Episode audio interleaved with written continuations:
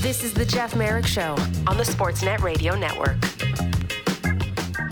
Okay, so expectations are always high. Expectations are always gold uh, for Team Canada at the World Junior Hockey Championships, and this year it is no difference. Uh, please be joined by the general manager, the architect of the squad, the one and only James Boyd, who is also the GM of the Ottawa 67s of the OHL. James, how are you today? Doing great, Jeff. Uh, thanks so much for doing this. Uh, always much appreciated. Um, at, at what point, I, I, am curious, at what point in your, your, in your mind do you start to piece together this team? Like, is there a, a definite starting point? Like, okay, now I'm going to start dedicating, you know, mental resources to what this team is going to look like? Or has this just sort of been an evolving process? It's an evolving process, and there's a blueprint to it. You know, we start, first we start tracking players at the under 17 level um, with the national teams, and then they worked their way through the under 18 program, both the World Championships, the Ivan Hlinka. But then, you know, we have an eye on players that aren't part of the program, uh, but are trending in the right direction. So we have a pretty good idea of uh, the players that are going to make up the team. But that group of players is about 50, you know, when you're looking coast to coast. So mm-hmm. then it becomes, you know, tracking the players into the start of this season, who's going to be available from the NHL, of course, and who which players are having, you know, put a big step forward, which players are healthy, and then the conversation begins with the coaching staff of, um, you know, what type of team um, are we going to ice and, and what players best fit that mold. So, uh, you know, Al Millar from Hockey Canada and myself and, and Scott Salmond from Hockey Canada, we we work closely together to put together the team, and it's constant dialogue um, with the coaches, with uh, our management groups, which made up of general managers and all three of the major junior leagues in Canada um, to make sure that we're, you know, and putting together the best team. And we are the emphasis is it's not an all-star team. You know, we're not taking the most skilled players. Mm-hmm. We're taking specialized players. We need the best penalty killers. We need the best power play guys. We need the, you know, flex players that can play up and down the lineup. We need, you know, we need a power play defenseman. We need penalty killing defenseman. So that's that's where the that's a, the fun part is the discussion with the staff of who fits those roles, and then you know you whittle it down. You bring mm-hmm. those players to the final. Uh, uh, selection camp where the coaches get to see them live and get a uh, a real sense of where they're at, and then the ultimately, um, you know, we make the decision together. But it's a long process, it's a fun process, and really, it's culmination of a few years' work. You know, it's interesting you mentioned going back to something like the U17s when you're putting together a team and, and starting to, you know, uh, get a sense of what it's going to look like when it matures into this, uh, into this squad at the uh, the, the U20 level. Um, you know, I mean, I don't need to tell you this. Development isn't a straight line. Um, it's a bunny hop. There's two steps forward and one hop back, or two hops back and, and one hop forward. How much do you keep that in mind? Like, okay, you know what, the U17, this kid was here but at the U18, he was here, and now here we are at the the U20. And um, you know, how do you how do you essentially how do you how do you grade uh, a learning curve or a development curve for a time in a player's life that is so up and down and so potentially volatile? It's got to be a difficult exercise. Yeah, it is. It is for sure. And we're dealing with, like I said, a big pool of players. You know, you're dealing with uh, there's three teams at the under 17 level. They're all competitive. Um, you know, three Canadian teams, and then you know now you know we're looking at all different age groups, and you know you've got of course uh, uh, Connor Bedard, uh, who's born in 2005, and we've got uh, uh, you know Joshua Roy, who's born in 2003. Big difference, you know, big difference in the development in the in the junior career. So we're looking at you know where players are in the development curve, but also who's playing really well at the time uh, the selection camp invites go out. So, you know, we had players at mm-hmm. selection camp. Um, I'll use an example. A player who um, was close but didn't make the team. You know, we didn't uh, select for the team. Jordan Dumais plays for the Halifax uh, Mooseheads. Yep. Having a phenomenal year and really heading into, uh, um, you know, the final decisions for selection camp. The games that we really owned in on, he had six points. Then he had a hat trick. Then he had six points. you know, kind of put the final stamp on it. Um, and and that's a big part of it. You know, Caedan Bankier, who's coming in, player plays in the uh, Kamloops, uh, one of the hottest players in the CHL over the over the final few weeks before selection camp. So really put his stamp on it. And so there's a lot of players here uh, who are playing really well, uh, and that's a big part of uh, when you're making those final decisions. You know, the NHLers uh, uh, going to joining the team is a, is an interesting always sidebar to all of this. How does how does that process work? Is that does that begin with a request from Hockey Canada? Do the teams indicate to you before uh, if they'd make players available? What's the dynamic there between this program and the NHL for eligible kids? Well, that's that's from the Hockey Canada, um, you know, office. That's led by Scott Salmond, um, of course, involved with all national teams from the Olympics right down to the under 17, and has those relationships with the NHL teams. And you know, there's NHL players that are coming to the World Championships every year. They're coming to the World Juniors every year, um, and uh, you know, the Spengler Cup, other events. So Scott has those relationships with the NHL teams, and really he leads that dialogue. Um, so that's a dialogue that goes on, you know, for a period of months. And really, it's NHL teams that are going to make the decision. It's their decision. Well, our job is to prepare for, you know, any eventuality. You know that uh, uh, we have players that are still playing in the NHL that, you know, they're they're age eligible to return. So we can dream about, you know, what would it look like, uh, you know, with a Wyatt Johnston or a Cole Sillinger in the lineup. Uh, but we know that that's not going to happen. Uh, we need to we need to narrow it down. That hey, these, what are the possibilities? Who could we realistically end up with, and then proceed like we're not going to end up with them, but knowing what the team must look like if it happens. So uh, we're fortunate this year to get three players back. Um, which is huge for us because they're at another level. You can tell in practice and in the games they're, uh, you know, they're at, yeah they're not just great players, but they're at that NHL level. So, um, but you got to prepare for everything. So it's uh, Scott does a great job with that, and we're fortunate this year to um, benefit from a couple players. Um, Connor Bedard and Adam Fantilli. Whenever you see players wearing the bubbles, you say, "Okay, this kid is special because he's made the team as an underager and he's got to wear the the, the full face shield." Um, how do you blend these players in, and, and what are the expectations for both of them? I always try to temper my expectations uh, with younger players. I know it's hard with someone like Connor Bedard because every time you say, don't get your hopes too high, this is a different, more challenging environment. He makes a pass like we just saw the other night uh, to Shane Wright, which is at the elite level. Uh, what are expectations for players uh, like Connor Bedard, like Adam Fantilli? Well, they're going to be they're going to be key players on our team we try to throw cold water on all the expectations. Of course, there's enough pressure coming from yeah. uh, from everywhere else, and we do keep in mind they are young players. And you know, Bedard has wowed us. He wowed us in August at the World Juniors. He wowed us last December at the World Juniors. He can do things with the puck that, you know, the first time uh, things that people have never seen before. Um, and so that you know, he's a key player. But we keep in mind that uh, you know he's part of a group there of, of really really good players, and you know he's he's he's a talent for sure, and he's going to be a big part of our team. But Fantilli and Bedard are very different players. You know, in my mind, I think Bedard's got the great shot and the ability to find the open ice, and and you know, of course, he's got a great hand. Uh, he can really score goals. Fantilli, he's really a uh, a speed merchant. You know, he's a big guy. He's fast. He's he's on top of pucks. He can make things happen. Uh, you know, out of out of out of nowhere. The puck puck hops at the blue line. You know, he's the master of anticipation getting in on the breakaway. So very different players. Um, they're both going to be big parts of our team and effective parts of our team. But you know, coming in, we've got uh, uh, other players that have a lot of experience. We got, of course, Dylan Guenther was playing in the NHL a couple of weeks ago. you know, Wright scored his first goal in the NHL. So um, you know, they're, they're, all the pressure is not on them. We're gonna we're gonna share it, but we got a pretty good forward group here. Uh, when I look at the tournament, um, first of all, Russia's not part of it. I look at it and I say, okay, the biggest competition for Canada will come from the United States, as usual, uh, Sweden and Finland. Dark horse here, Slovakia. Uh, even though they don't have Yuri Slafkovsky, still some really good players in that lineup. How would you handicap the field, James?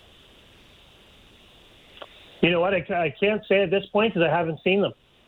I haven't seen them. I know what they look like on paper, okay. but I'd like to get a sense. We're going to head over and watch a game here this afternoon, and you know, prior to our exhibition game this evening. But uh, you know, I, I know that uh, Sweden has six first-round picks, I think, in their forward lineup.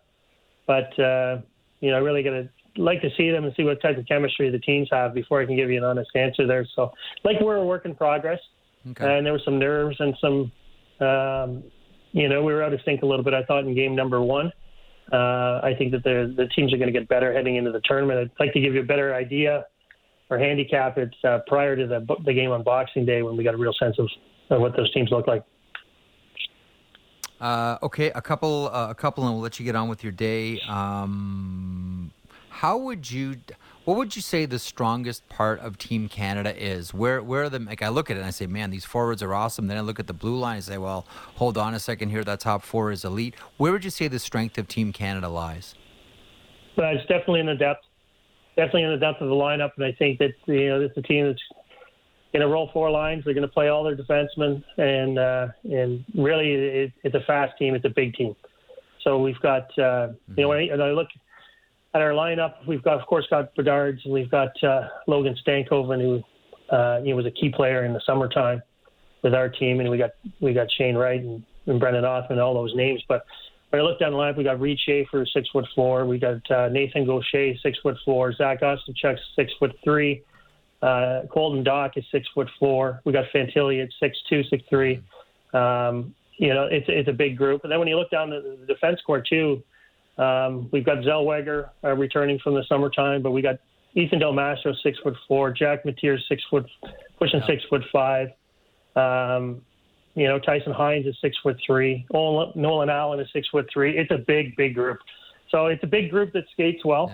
Yeah. Um, you know, I think defensively they're going to be right on top of you and they're going to be hard to play against, but there's a lot of skill there too. So I think we're going to play everybody. We're going to play with pace and play the game as fast as we can. And right. uh, that's going to be the strength of the group is allowing the skill to take over in those, you know, during those games.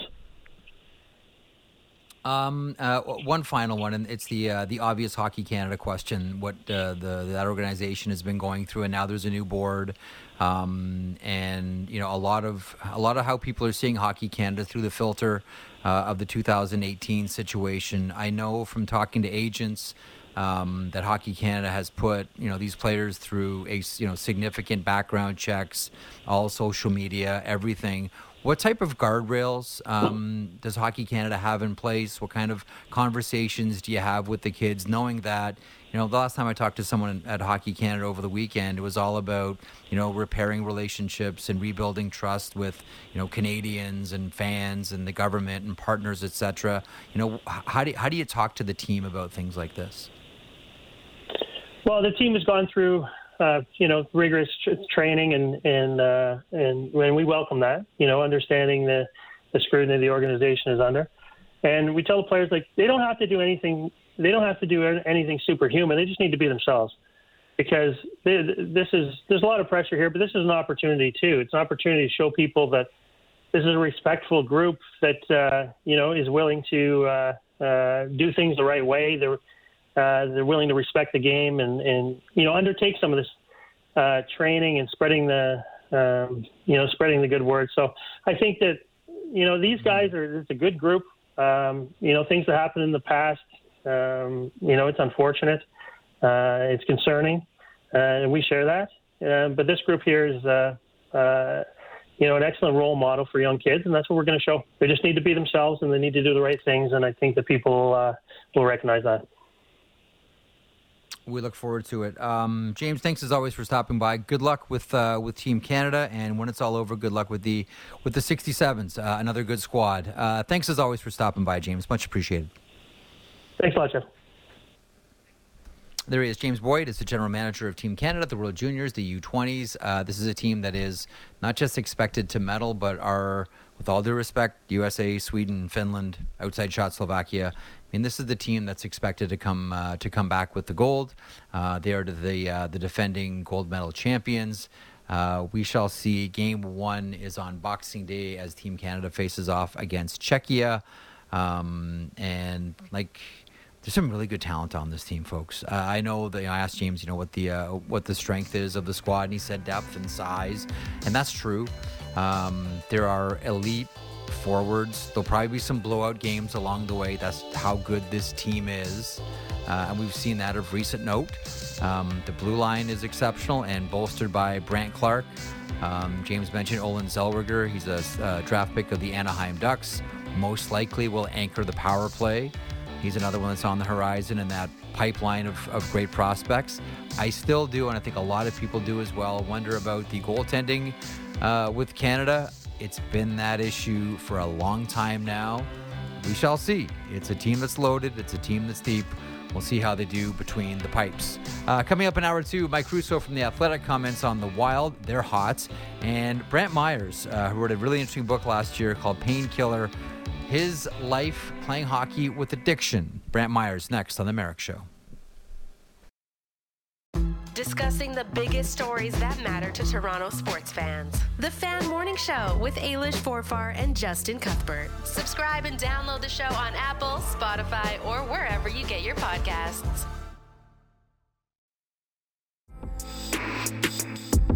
This is the Jeff Marek Show on the Sportsnet Radio Network. Welcome back to the program. Mike Russo coming up at the bottom of the hour from the Athletic. We'll talk about the Minnesota Wild. That team continues their little roll, five games in a row, and they're looking good. And so do those reverse retros that make us think of the Minnesota North Stars, and that's always a good thing. Uh, in the meantime, someone I've wanted to get on the show here for a while. Uh, Brantt Myhres played in the NHL from 94 to 2003.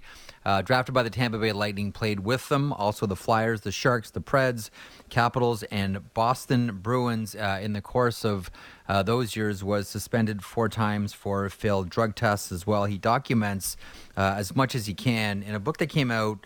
It came out last year, but I think is particularly poignant uh, for people around this time of year where it can be emotionally challenging for people and everyone's fighting battles um, and fighting a lot of people are fighting addictions and you know the Brantt Myhres story is one uh, of addiction uh, and it's one of also overcoming uh, and enduring uh, the book is called painkiller uh, Brantt Myhres, a memoir of big league addiction. Brantt Myhres joins me now. Brantt, thanks so much for doing this. I know it's been a while. I've been trying to put this together, and finally we found the sweet spot of the bat. So, listen, man, thanks so much for coming on today. How you doing? Hey, hey, Jeff. I'm doing well, man. I, I appreciate you having me on, and uh, absolutely love your show. Well, listen, uh, I, I, wanted to do that. I mean, I watched your entire career, um, and and as a professional, covered it as well. And before reading this book, I, I thought I knew your story. Um, obviously, you never know everything about about someone. Um, and I remember, you know, watching you uh, playing in junior as well. Um, I'll be honest with you, and I, I read the book last year, and I, I reread it uh, when you and I started texting. And I'll be honest with you, it's a hard book to read. Like it's it's really yeah, well, it it's a, really difficult. Maybe it, maybe, maybe well maybe it's well I, I, I want to get there, but I mean just as someone yeah, I'm, I'm, you know, I'm, I'm getting older like we all are, and I'm, I'm reading this, and I'm, I'm imagining, you know, watching someone who has, you know, all this talent and all this future, you know, destroying himself page after page after page, and you're just waiting for that that one moment for it all, uh, all to stop. And I, I want to get into a lot of it here with you, but um, initially, how challenging was it? Because it's a really brave decision. You've done a lot of brave things in your life, and I'm sure this is top of the list. You know, what made you decide to write this book? Well, I, I honestly, it was really never something that you know I was too keen on doing, and I think because of uh, the one person in my life, which was my daughter Chloe, who was just a, she was uh, only three days old when I went into my fifth treatment center, and uh, when I was writing it, I thought about um, some of the graphic details in there, and that one day she'd write it. And that was really the only person that I was second guessing on on releasing it. But uh, um, you know what, Jeff? Once the book was finished, and um, uh, I think around maybe two three months later, when people started reading it. Uh, it became evident and clear on, on why I wrote it. It wasn't necessarily that much about Brantt Myhres and my story. I think that it had to do with um, you know, for me, the, the, you know hundreds of people that have that reached out to me in in, in terms of the book and, and how it's maybe helped them or a family member. Well, there are uh, countless. Like when you put yourself out like this, um, you put that type of positive energy out to the universe. You know, the, the right people will be attracted to you. Um, I'm not asking for names, trust me. But how many former teammates or how many people you played either with or against who were battling like you were with addictions um, have come to you and said, uh, you know, I knew it was bad. I didn't know it was this bad. I've gone through some things. I'm still going through some things. What should I do? Like, how mm-hmm. much have you been someone that, that can now offer advice to ex either teammates or people you played against? Yeah, that's that was a really surprising thing for me because, as you know, in the fraternity of, of professional sports, just not hockey, that we're, we're we're sort of a closed book when it comes to that kind of stuff, and I think that's why I believe that you know when the role came about it with Los Angeles Kings in 2015, they sort of um, decided to maybe break that stigma a little bit. So the the friends that I've had um, that I've played with, there's been countless guys that have sent emails or got a hold of me through social media since maybe we, you know, didn't uh, keep in touch over the years. But uh, but yeah, it's been surprisingly, uh, you know, quite a quite a few guys. Mm-hmm. You know, I can. Um, you know, one of the things that's uh, that's interesting in in your book is, you know, the the nature of the nature of a how you can hide and deceive, but also two the way you know managers can sort of you know shuffle off problems and not want to address them themselves. You know, I can remember talking to one manager about, and there was one very uh, real tough player, real, real, real tough, and a real good fighter as well. And and he was uh, fighting various addictions, um, and they had tried to help him a couple of times, and, and it hadn't worked. And in instead of you know continuing to try to help this player, you know, this one manager said, "Look, I was I was watching a game uh, one day, and I, I, saw a team's franchise player getting pushed around, and no one could do anything about it. And so I, I called that general manager and said, "Hey, if you are you looking for some protection for your franchise guy, because I have someone that uh, that uh, that can help you with that." And instead of you know in, instead of helping that player, he essentially you know passed the buck on to another team. That's not mm-hmm. a new story. That's one that you're familiar with. Um, that's one you know you've heard, you've lived all of it. Um, when you hear other stories like that that are in some ways similar to yours, what goes through your mind? Well, quite honestly, Jeff, I mean, the one thing for me was that it started in San Jose with, with Dean Lombardi, Doug Wilson, and, and Daryl Sutter. And they treated me almost like a family member. And they were, you know, I was already in my second treatment center at that point and then and then Daryl really never gave up on me even after um, my fifth treatment center, and and uh, and then Dean and, and Daryl were in L.A. when I was there, so I just had such a, a, a respect factor for those guys that the the door wasn't shut. They cared about Brantt, the person, and not the hockey player. And but but don't get me wrong. I mean, I I also played for eight other general managers as well. so, um, yeah. you know, the I, I don't know if if passing the buck would be be the right term, but I think now um, with uh, you know maybe a little bit more time, um, hopefully uh, again that uh, that stigma's uh, uh, slowly losing its appeal. Um, you know, a, a, couple of things as well that um, that that I wanted to mention to you. Uh, I remember having a conversation with Darren McCarty, who you know documented uh, quite extensively his situation and continues to talk about it. Uh. I remember asking him when in his career and when in his life he hit rock bottom. And he said, mm-hmm. Brantt, he said something to me that has stuck with me ever since, and I think about it often. He said, you know, Jeff, you never hit rock bottom because there's mm-hmm. always lower you can go. You can. There's no such thing as rock bottom.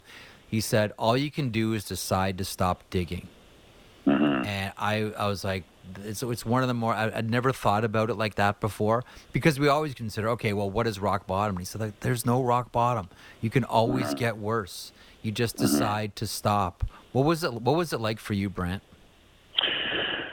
well, it was obviously painful. I mean, I didn't really understand what was happening, why I was putting myself in those situations where, you know, uh, maybe the second rehab wasn't enough, and then the third, and then a lifetime ban for the fourth, and then I had to, you know, go to my fifth treatment center uh, a year and a half after retirement. And I think that once um, it never, you know, my rock bottom wasn't necessarily in hockey. It was it, it was a, a night at my sister's where I where I write about it in the book where I blacked out, and um, I ended up, you know, basically destroying her house.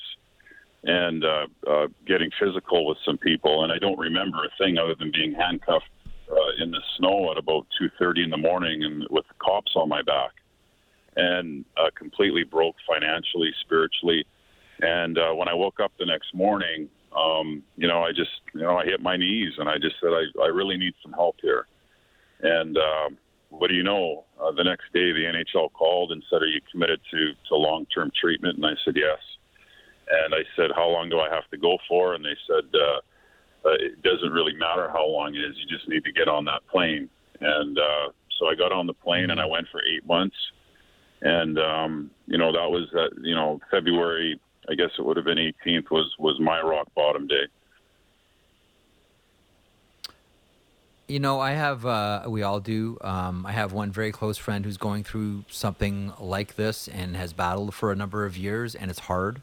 Uh, it's hard to watch him go through it. It's hard to, to watch the process because the process is not, okay, you step out of rehab and you're fine, and then mm-hmm. your, your second life begins. You know, part of the process is, you know, falling down again and, and getting back up, and, and it's really challenging.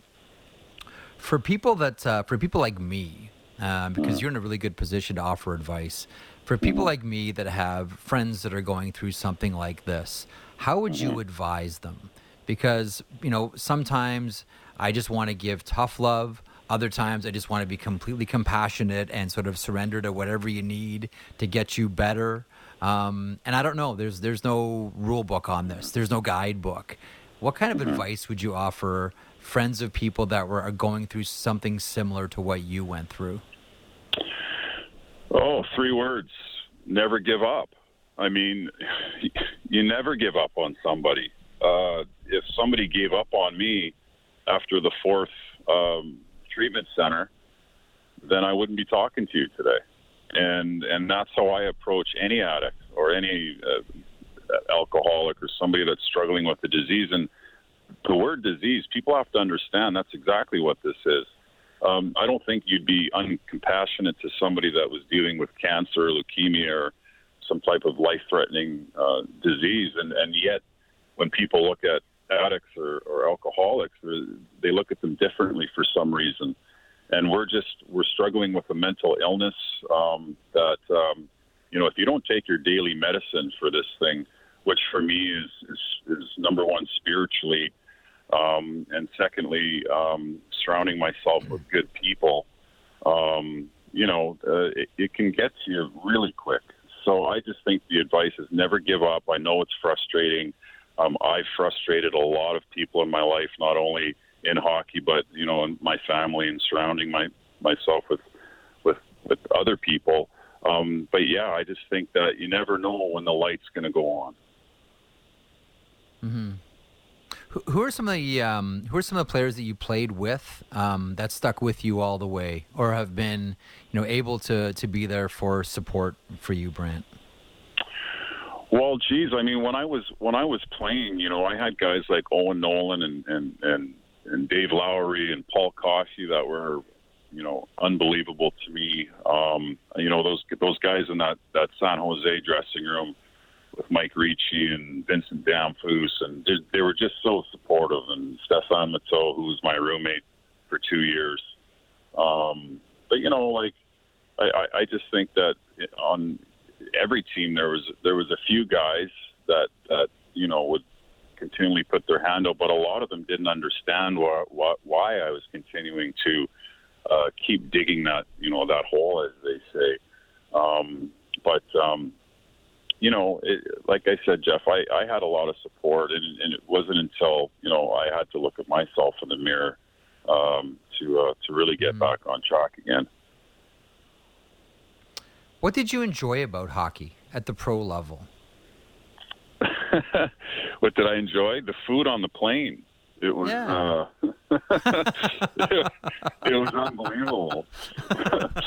but uh, no, uh, I, I, you know, you know what? I I think that for me, there were there were moments during my career where I'd sit on the bench. I didn't play a lot, and I remember I'd be we'd be playing in Chicago, and the game would be tied, you know, four four, and with five minutes to go in the game, and it was so exciting. And I just look around and I'd see, you know, 20,000 people in the stands, and I'd see some of my idols on the ice, and I, I would just take it all in. And I just said I couldn't believe that how lucky I was to be playing in the in the National Hockey League, and my dream was to play one shift, and I ended up playing, you know, a number of years. And uh, but what I miss today are probably you know getting together with the boys and going for dinner, or in the mornings talking to the trainers, having a coffee, taping your sticks, watching the other team pregame skate, um, just that kind of stuff.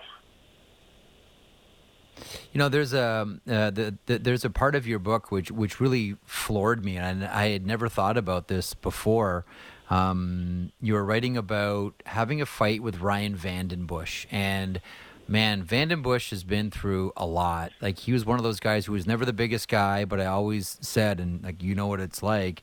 You know, he might not have won every fight, but you always knew you were in a fight when you fought Ryan VandenBussche. And VandenBussche yeah. always got a, at least a little piece of you. Like that was, oh boy. Um, and you write in the book, you said, I, I when I fought him, I was I was fighting sober, and I it didn't feel good fighting sober. Can you describe mm. that feeling? Because uh, that one, honestly, I, I, had I decided to stop, put the book down, and think about that for a while. Yeah, well, I had a reward system when I was drinking or doing cocaine, and the reward system was okay. I got to get ready to go to battle here, and but when I'm done this battle, I've got about you know three, four, five, six hours of entertainment after. And when I when I took away that reward system, for after for after the fight was done, my life became um, uh, insulated and scary because um, number one, I, I I'm not a mean guy naturally. I'm I think I'm just a big fun, you know, loving teddy bear type of guy. So I had to turn that switch, and the switch was really hard to turn on when I wasn't drinking. And I remember talking to Bob to Proby about this, and he said the same thing that it, you know once he got sober, it was really tough to turn that mean guy switch on. And when I was fighting mm. uh, Brian and everybody else that I was fighting when I was sober, I didn't have my reward system anymore. I had to go home. You know, I had to just sort of sit with my feelings and go to bed at midnight. And, um, you know, it just, it was a really tough thing to get up for. You know the um uh, the parts of the book where you where you write about Bob Probert and you, and you talk about Bob Probert like uh, we're all on the same page here. He was, you know, as as much as he was scary, um, and as much as he was, you know, um, uh, the the champ for a lot of years, um, there was a kindness off the ice to Bob and a real gentleness to Bob to to to, to Bob off the ice as well. And and even I mean I remember having a conversation with Mel Angelstad once and I asked him what his biggest thrill in the NHL was, and he said fighting Bob Probert. And I said, really? And he said, yeah. He said it was the biggest. He, he said he, when he fought Probert, you know, Probert hit him with three in the face, and all he could think about is how cool is this? Bob Probert's punching me in the face. This is this this is incredible. But he um he said something really interesting too. He said, you know, at that point in Bob's career, I mean, this is when Bob was playing with the Blackhawks and probably late into his career with the Blackhawks and you know uh, Angelstad was a, was a young kid and sort of asked him. I think it was a training camp game. Said, "Hey, uh, would you do me the honors, Mister Probert?" And Bob said something to him that's that's pretty interesting because a lot of veterans won't do it because there's no win. Like, well, if you win the fight, like you're supposed to, but if you lose, it's a huge deal. And Probert yeah. said something to him along the lines of, "Hey, man, you know what?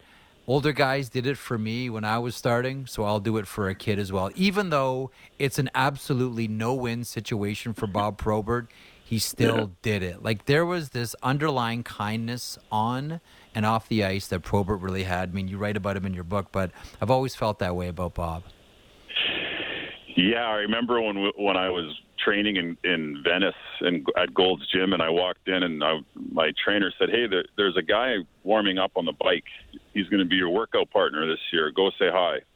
So I said, "Yeah, okay." I had no idea who it was and uh, I start walking up, and, and I look up, and I and I see it's Proby. And quite honestly, for me, there was a few guys in my life that were like bigger than God. And you know, you had number 99 and 66, and then to me, it was number yeah. 24. And all of a sudden, mm-hmm. I I sit next to him, and he puts his arm around me. He says, he told me how much he hated working out, and he said, "Do we really have to ride this thing?" And I'm like, "I guess so." and uh, and uh, we we we just you know then you start hanging out and going for dinner and meeting Danny and the family, and and and the next thing you know, you guys are riding Harleys together and and becoming friends. And and it, he was just uh, anybody that that didn't know Bob. Um, it was a shame because he was just such a, an amazing guy off the ice.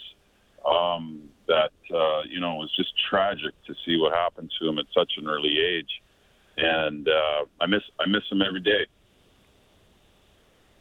you know, you write about him, and there's a section where you talk about and mention, you know, Wade Belak. Um, and he had certainly um, some issues, and, and Derek Boogaard, and, and those were well uh, well documented. I, I, think it's one of the things that we always wonder about.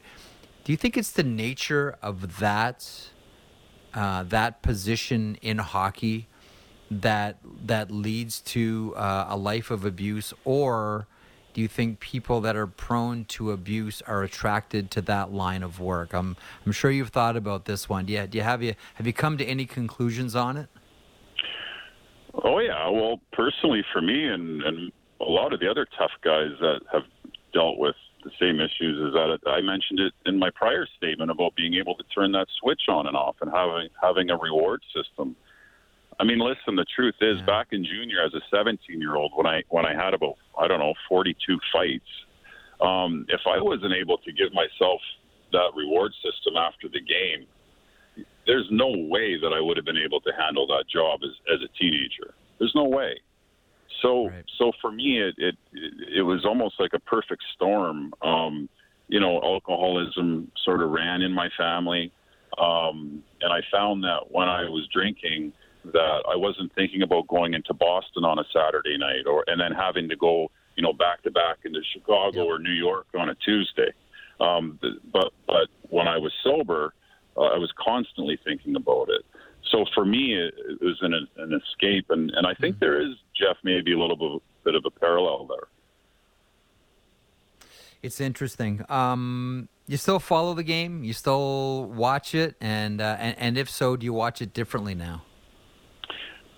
Oh, I love watching the game. I, I was I was playing poker with a buddy last night, and we were uh, we we had the Flames game on in the background. Um, so yep. I uh, I love watching it. Um, it's uh, you know I love hockey. I just love hockey. And you know, me and you chatted prior, and me and you probably could have talked for two three hours on stories. You know, and uh, oh yeah. But do I but is it different? Uh, yeah, of course. But you know what? In time, everything changes, and people adapt to, to the way that um, you know certain games evolve and change, and the skill set is off the charts. Do I miss some of the games, you know, on Hockey Night in Canada in 1996? Yeah, um, but it's it's not 1996 anymore. yeah. Well, it's funny too. Oh, by the way, did did you did you ever uh, get a chance to have a look at that Boston Minnesota game that I was telling you about? Did you ever get a chance to have a peek at that one that just sort of popped up? well, well, it's funny because I, I I'm a YouTube fanatic on old hockey fights, and I can't believe that I didn't know about that hockey game until you told me.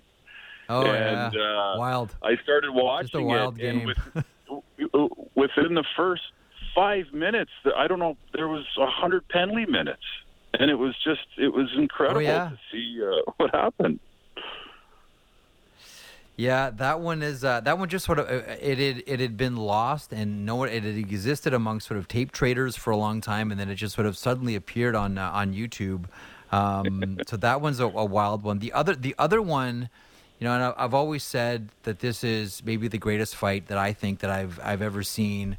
Um, and it, it, interesting, it involves Ryan VandenBussche, who we just talked about. It was when it was a uh, who would it have been? It would have been Cornwall against Windsor, and Tom Sullivan and Ryan VandenBussche. Neither guy goes down, but it's uh, it it's it's nonstop. Your jaw drops, and I remember talking to someone afterwards and I think the trainers had to cut the shoulder pads off VandenBussche because his arms were so tired he couldn't lift them up to get his shoulder pads to get his shoulder pads off. That's the other one that I tend to direct people to. Nonetheless, um, listen, I would love to have you back on and, and, and talk more about uh, yourself and, and, the game as well, and your observations and, and, and more great stories. Uh, I think like anyone that knows you, anyone that even just passingly knows your name, uh, is happy that you're in a really good place.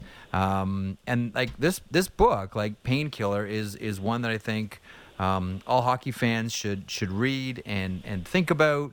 Um, we all know people that are going through things. Uh, maybe it's someone listening right now themselves going through things, and I think this one is a really inspirational book of you know light at the end of the tunnel and coming out the other side. Uh, it took a while, but thanks, man, for finally making it on the program. Uh, really appreciate it. We'll stay in touch, and we'll get you back on hopefully sooner than later. Okay, Jeff. Uh, I appreciate you having me on, buddy, and uh, happy holidays to you and your family. Thanks, you as well, uh, and all the best uh, in the new year. There he is, uh, Brantt Myhres, uh, former NHLer, played with Tampa, Philadelphia. Man, he was tough. San Jose, Uh, the Preds, the Capitals, and the Boston Bruins. Uh, played his junior hockey with Lethbridge uh, and originally with the Portland Winterhawks as well. What and it, it is a. I'll be honest, like I mentioned to him, it's a tough read. Like it is a, a really hard, difficult read watching someone do that to themselves, but the whole time that you're reading it, you can kind of, you know, say to your say to yourself, I know this has a happy ending. At the end of all of this, there's a there's a good ending and there's a happy ending here. Uh, for Brantt Myhres. Again, the book is called Painkiller, a memoir of big league addiction. Uh, Brantt Myhres, I mean, he talks quite bluntly about whether it's uh, whether it's alcohol, uh, whether it's cocaine, all of it, all documented in this book. Uh, I'll take a break, come back, talk to Mike Russo from The Athletic.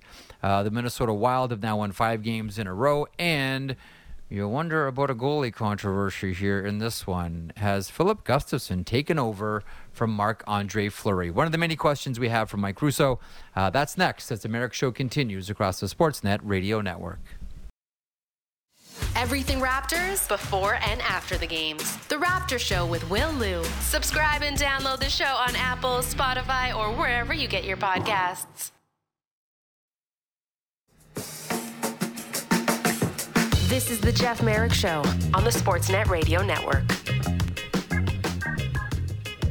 Welcome back to the program. Don't look now, but the Minnesota Wild are good again. You know, there are some teams around the NHL that you just have kind of like a hard time getting a handle on. And maybe the most confusing one is the St. Louis Blues. Good luck.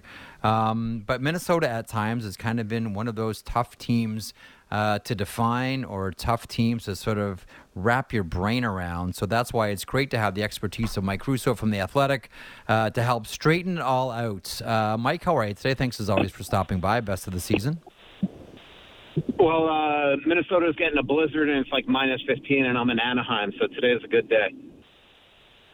Uh, it's a good day not to be home. I get it. Uh, I understand that. First of all, really nice piece on Ryan Reaves uh, at the Athletic. I, I just read it. Uh, just read it as it came out, and it's uh, anytime I can hear, anytime I see the name Willard Reaves re- mentioned early in a piece, I know I'm gonna I'm gonna really enjoy it.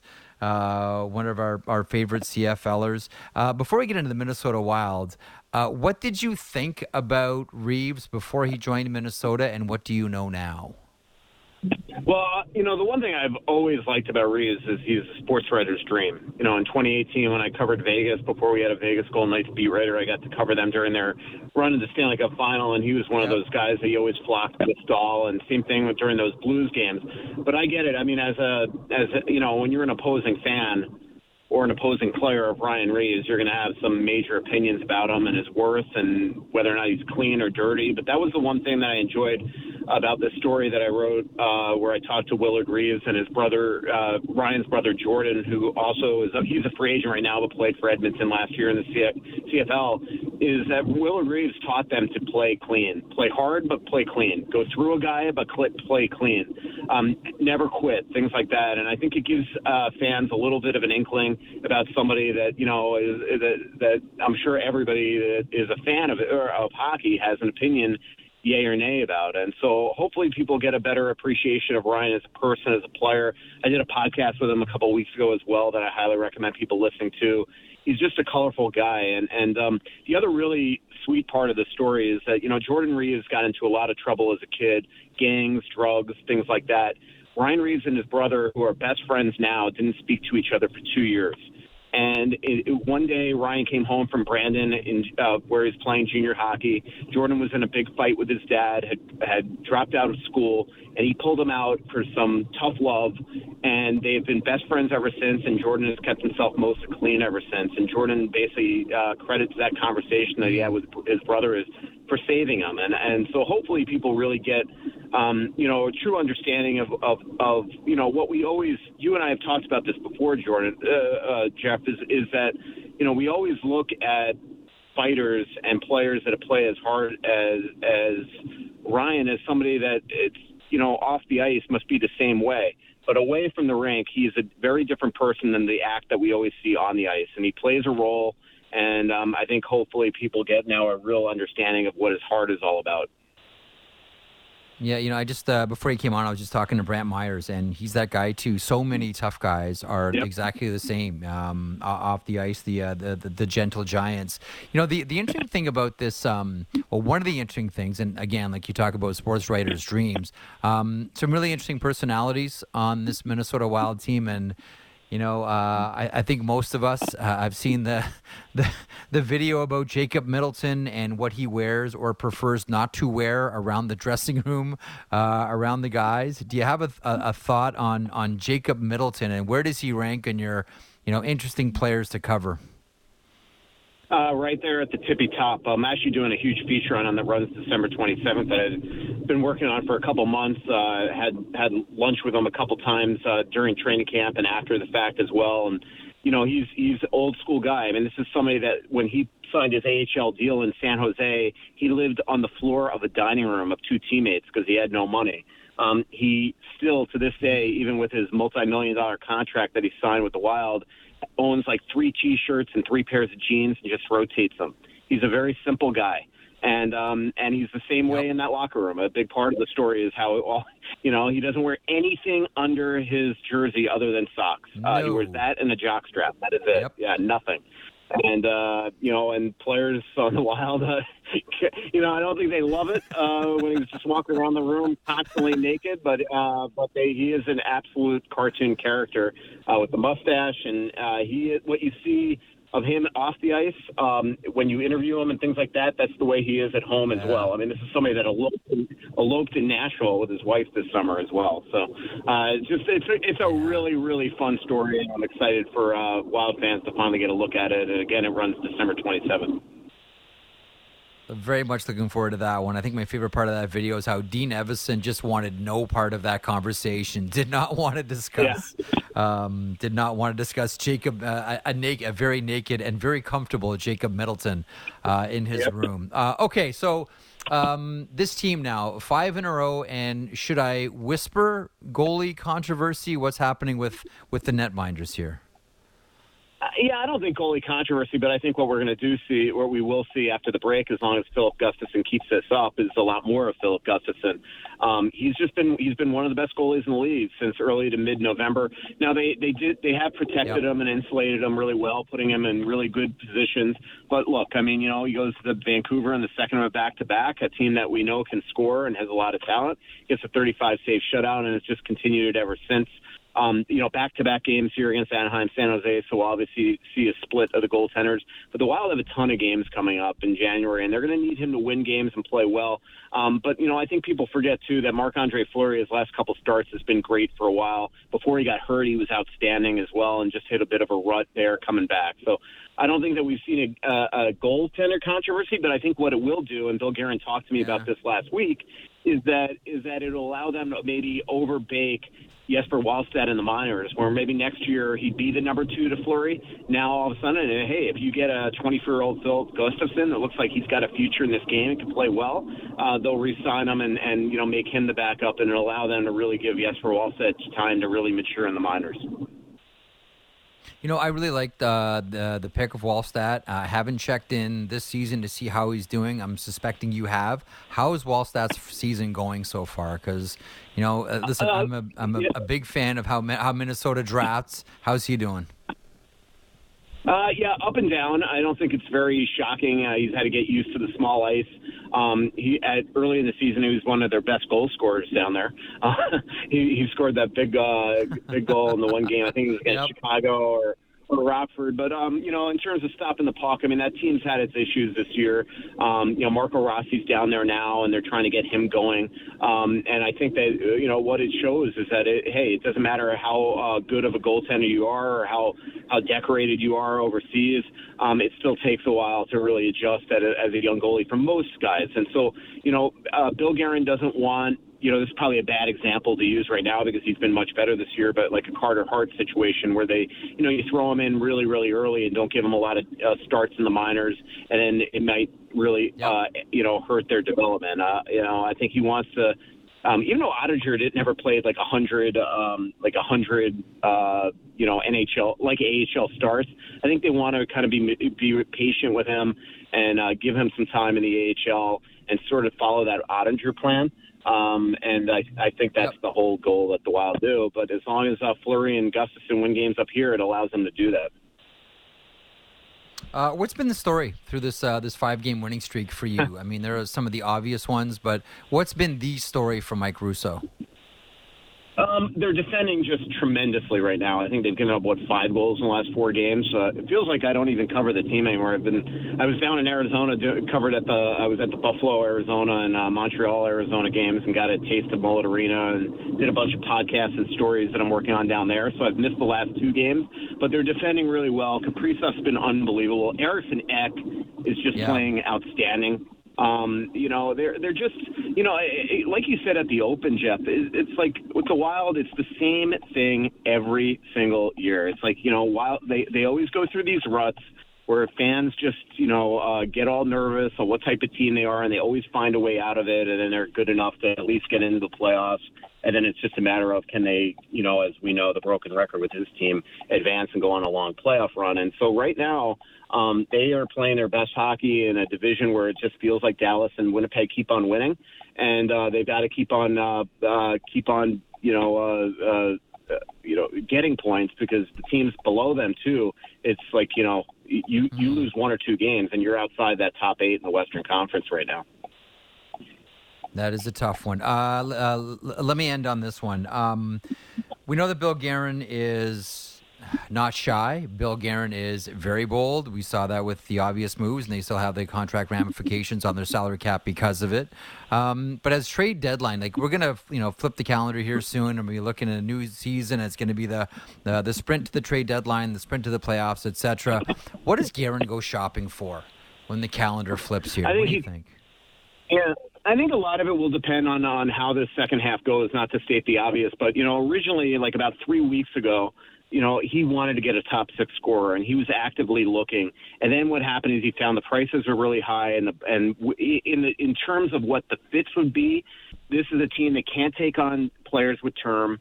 And you know, but he doesn't yep. want to just go get a pending free agent now. He'd like to get somebody maybe with like a one year at a moderate deal left and he just couldn't find it. And then it got to the point where it was very clear that Ryan Hartman was coming back in the lineup, and now he is back in the lineup.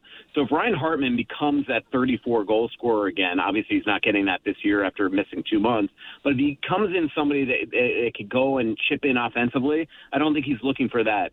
The broken record with this team as for two decades is get going to get that top center. There are going to be centers potentially available in free agency in uh, by the trade deadline, and that's what I think that he would like to do. Now, right now, again, Gaudreau is very important to this lineup. He's not coming out. Eriksson Ek is Eriksson Ek.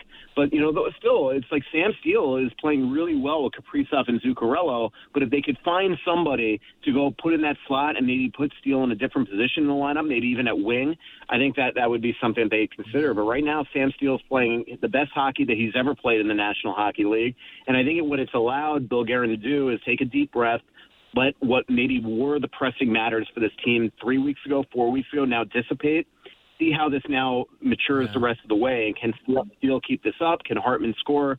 And then you know I think that they'll be fine. The one area too is is the blue line. It wouldn't shock me at all if he made a lateral move and traded Matt Dumba, but he would need to get a defenseman back in either that trade or a secondary trade that's ready to pounce up the same way. I, I was going to say I'm, I'm almost going to warm you up here for a Dumba Horvat deal, both on a, on, a, on expiring yeah. contracts and make the money wash. Should should we throw Minnesota in the uh, in the Horvat sweepstakes? We'll we'll end on that one. Uh, yeah, I mean, I think that right now Vancouver's going to get a haul for him, and the Wild, as we just talked about, can't re-sign him. So what are you willing to give up? Like Horvat would be absolutely perfect, but uh, I don't know what Vancouver would have any use for with Dumba um, unless they really do think that they're you know going to make the playoffs and that Dumba would help right away. Um, again, they well would need a defenseman back. But for what I think, like Horvat to me is somebody that every team in the league that needs a top center is going to go after, and there are going to be teams that could go after him yeah. that are going to have the cap space to maybe bring him back. And so I think that right now um, Patrik Allvin and Jim Rutherford think that they're going to get an absolute haul for him, um, including players right off another team's roster to throw into theirs. And so, like, let's uh, the the price for for Horvat if they're going to want somebody that's off another team's roster is going to have to be a heck of a lot more than Dumba. And I just don't think that Bill Guerin's going to be able to play ball in that type of conversation. But in terms of fit, he'd be absolutely perfect. I just don't see the fit in terms of what the Wild would be able to give up to go get that deal compar- comparatively to what other teams would probably be able to give up. Yeah, I think there are a few teams in that spot. Listen, uh, Mike, you're always busy. Always appreciate you making time for me here. Best of the holidays, uh, best in the new year, um, and keep up the great work. And very much looking forward to this Jacob Middleton uh, piece that's coming out. One of the most interesting players in the NHL. Look forward to that one, Mike. You be well. Yep, you too, Jeff. See ya. There he is, the great Mike Russo from The Athletic. Uh, the Ryan Reaves piece is out at The Athletic. It's really interesting.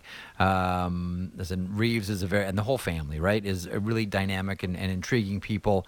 Um, and Jacob Middleton, if you don't know, one of the characters, and I mean the characters of the game. You do not have to be a Minnesota Wild fan uh, to appreciate or enjoy Jacob Middleton.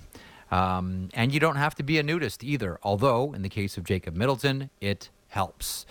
Okay, um, want to play something here for you as we conclude the program today. Uh, you may not know the name Nigel Kirwan, but he's, you know, he's someone that that knows where all the bodies are buried with the Tampa Bay Lightning organization because he's worked there since three weeks before the Tampa Bay Ottawa Senators expansion draft. He is the longest serving employee in the Tampa Bay Lightning organization. Elliot and I sat down with him a couple of days ago. Um, this podcast came out this morning, available at uh, you know wherever you get your podcasts. Um, have a listen. He's a fascinating guy. Uh, we could have gone on for hours upon hours, and if there's ever a you know someone that made a case for a part two, uh, it's Nigel. Hope you enjoy it.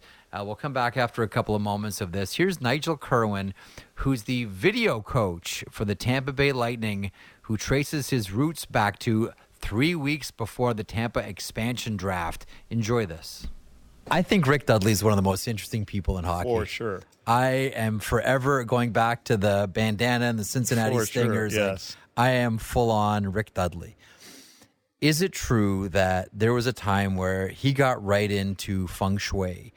Chinese wind water principle, interior design, and redesigned the Tampa room and the gym and all that based on wind water principle. I, I don't know all the details of feng shui, but that is absolutely 100% true. yes, the locker room was red. You walked into our locker room and it was red and black. The, the striping. I know you've been in our locker yep. room. You know the locker room. So where the the blue stripes with the black trim on the side goes down the wall. Mm-hmm. That for several years was red and black. Really? And it had to, everything to do. And again, I know nothing about feng sure, shui. Sure, sure, yeah. But it had everything to do with feng shui. I know that there was what was in the ceiling? There were things in the ceiling tiles. like if you went into the ceiling tiles of the locker room, was it was it stones? There was something. There was a water fountain in the in the gym.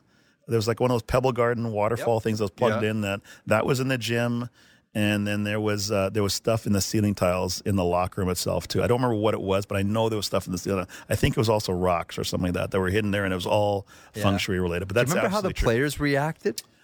The thing I remember about everyone reacting is everyone. Anytime you brought somebody to the locker room, like the family or friends or what did lock, they always would you know, had that puzzle look like, why is everything red and black? And you have to like you have to go like, well, our GM's into feng There's a waterfall over. Yeah, and there's a waterfall in the, in the in the in the gym. But Rick Dudley's one of my favorite people that have ever come. I think he's I, I love man. Rick Dudley. He's uh, How many times? I mean, I'm, I'm assuming the answer is you have seen him. Describe his workouts. well, first of all, he works out like four times. He, he's Yes. not a guy you want to. He's always been like that. He's a big man. Yeah. And I don't I don't know how old he is now, but I would not want to fight him. He is a thick, strong guy. He worked out all the time. He's very intense. Yeah. Like I wasn't there for it, but I remember he ripped out a, a water fountain, he, uh, one of those water fountain things out of the wall once uh, in a game. He actually threatened to fire me one time for not staying out and drinking with him. we were on the road to Philadelphia, and uh, and he doesn't. He's not a drinker. Like he's not a big drinker. But one night he he, he got into a couple, and uh, everyone kind of left. I- So I said, all right. One time I said, I, I got to go to bed. He's like, no, no, you, you're sitting here. Have another one. We have another one. We never drink. What about you have another one? And them. so I sat with him, had one. I said, okay, I got to go. He goes, no, you have, you have another. I said, no, Rick, I'm, I'm going. Like, I'm done.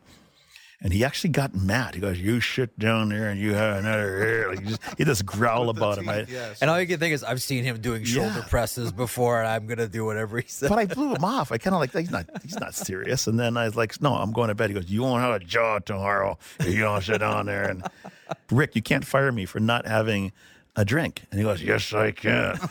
I absolutely can. I'll sit down and. And so, uh, yeah, so he did. He, yeah, he did threaten me one time to, to fire me if I didn't have a drink with him. So, and we felt it the next day. Let me put it that way. So this is a perfect time for me to ask this question. What are the great stories about the Tampa Bay Lightning that have never been told? Tortorella is always interesting. What was he like to work for? Awesome. Yeah. he's not the ogre that everyone portrays him to Mm-hmm. be. Like he, I understand he can sometimes be a little difficult with media, but to work for him, he's he's unreal. Like he's fantastic. Definitely one of my favorites. So I got I got into it with him a few times, but they're, always funny when you when you get into it. He just forgets about it the next day, right? he, he's really good about like Yeah. he gets into it with you and it's it's over with. One time we got on an airplane and uh, we just when we got computers for the first time, uh, we, we were making that switch and um, they were a little glitchy back then, so it was always giving us a little bit of problems. And he, the plane we sat on, I sat across from. My my back was to the cockpit, and Jeff Reese, our goalie coach, is to my left, and Craig Ramsay was in the other corner. There's four of us in that front compartment, and uh, he's just mfing me like because of the computer glitches, and he's just giving it to me, giving it to me. And I had this bad habit. I mumble like I do the uh, under my breath. I get it from my mom, and I started doing that. Not, and I never realized I'm doing it. And he saw me, right? And he goes, "You got something you want to say to me?" And I now I'm caught, right? I'm like, "Oh no." He goes, "You got something you want to say to me? Say it." And I'm like, "No, no, no, no." He goes, "Say it. Have some. I gotta be careful what I say here. Have some Guts. guts and say it." I'm like, "No, no, no." And, he, and he's just needling me and needling me and needling me. And finally, I'm I'm losing it. Right? Craig Ramsay and Jeff Reese aren't even paying attention, and they're so used to him and I going at each other. And uh, finally, I say, "You know what, Torts? There's times like this where I just want to punch you right in the freaking head." And he goes, Well, just try it. Well, I'm right here. Freaking try it. I go, I will try. You keep running your mouth. I try it. I'm right here. Try it. I go, I will try. Run your mouth some more. I will try it. I'm not, I'm swearing, by the way. He, got, he said one of the greatest things I ever, heard in my life. He goes, Well, that seatbelt isn't unbuckle itself. Right? so, so now I'm yelling at him, but I start to giggle while I'm doing it, right? And he's yelling at me, and he starts to giggle. So we're yelling at each other, just swearing at each other, but we're not. We, we're no uh. longer. We're giggling and laughing the whole time. Craig Ramsay and Jeff Reese don't know what to make of it. They're just like staring, like, "What the hell is going on over there?" But that's how he was, you know, like that in the middle of this. Like I thought we are gonna. Uh, One second, I thought we are gonna go fight, and next thing I know, we're just laughing hysterically as we're trying to curse each other out.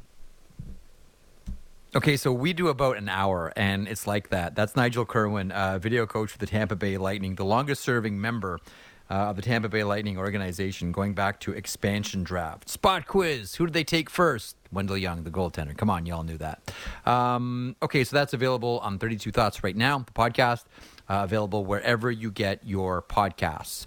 Okay, uh, want to wrap up here with a couple of things that I want to mention to you. So I'm going to take a couple of days off uh, the remainder of this week and then next week, and then we'll get right back at it. And a couple of things uh, people always ask me for book recommendations or what you're doing, and I still want to do this kind of book club idea that I've got bouncing around my brain and and do this with with people that listen to the show and can participate I just got to figure out how to do it um, so there's a couple of books that i want to mention that i'm going to be going through over the holidays um, one of them and i've wanted to get to this one for a while and i want to have him on to talk about it and it's probably really timely because I, I really believe that when the holidays are over and the trade freeze is done around the nhl that we we're probably going to see some news coming out of Philadelphia and the Flyers organization.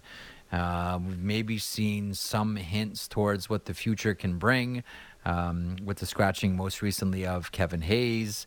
Um, so, what I want to read is uh, The Last Sports Mogul by Alan Bass. It is the story of Ed Snider. So, I'm going to have that one that I'm reading. And then another one that I'm looking forward to uh, is written by former junior hockey player Justin Davis uh, called Conflicted Scars. Uh, so those are the two that I'm going to be reading over the holidays. Um, and yeah, I still got that book club idea in the back. In the meantime, for the next couple of days, uh, Matt Marchese very capably will be handling the recreation here. So thanks to Maddie as always, and thanks for stepping in for the next couple of days. Uh, thanks to Lance Kennedy and Jen Rolnick. Lance makes it sound good, Jen makes it look good. Uh, thanks to Elliot Friedman, James Boyd, Team Canada World Junior General Manager, uh, Brantt Myhres, and I really encourage you to, to read his book, Painkiller. Thanks, Brantt, for stopping by. The great Mike Russo, look forward to that militant piece. And thanks so much to you for stopping by uh, all these past months little bit of time off, coming back in the new year, rock and roll, ready to go. Have a great holiday break, and we'll talk to you soon across the Sportsnet Radio Network.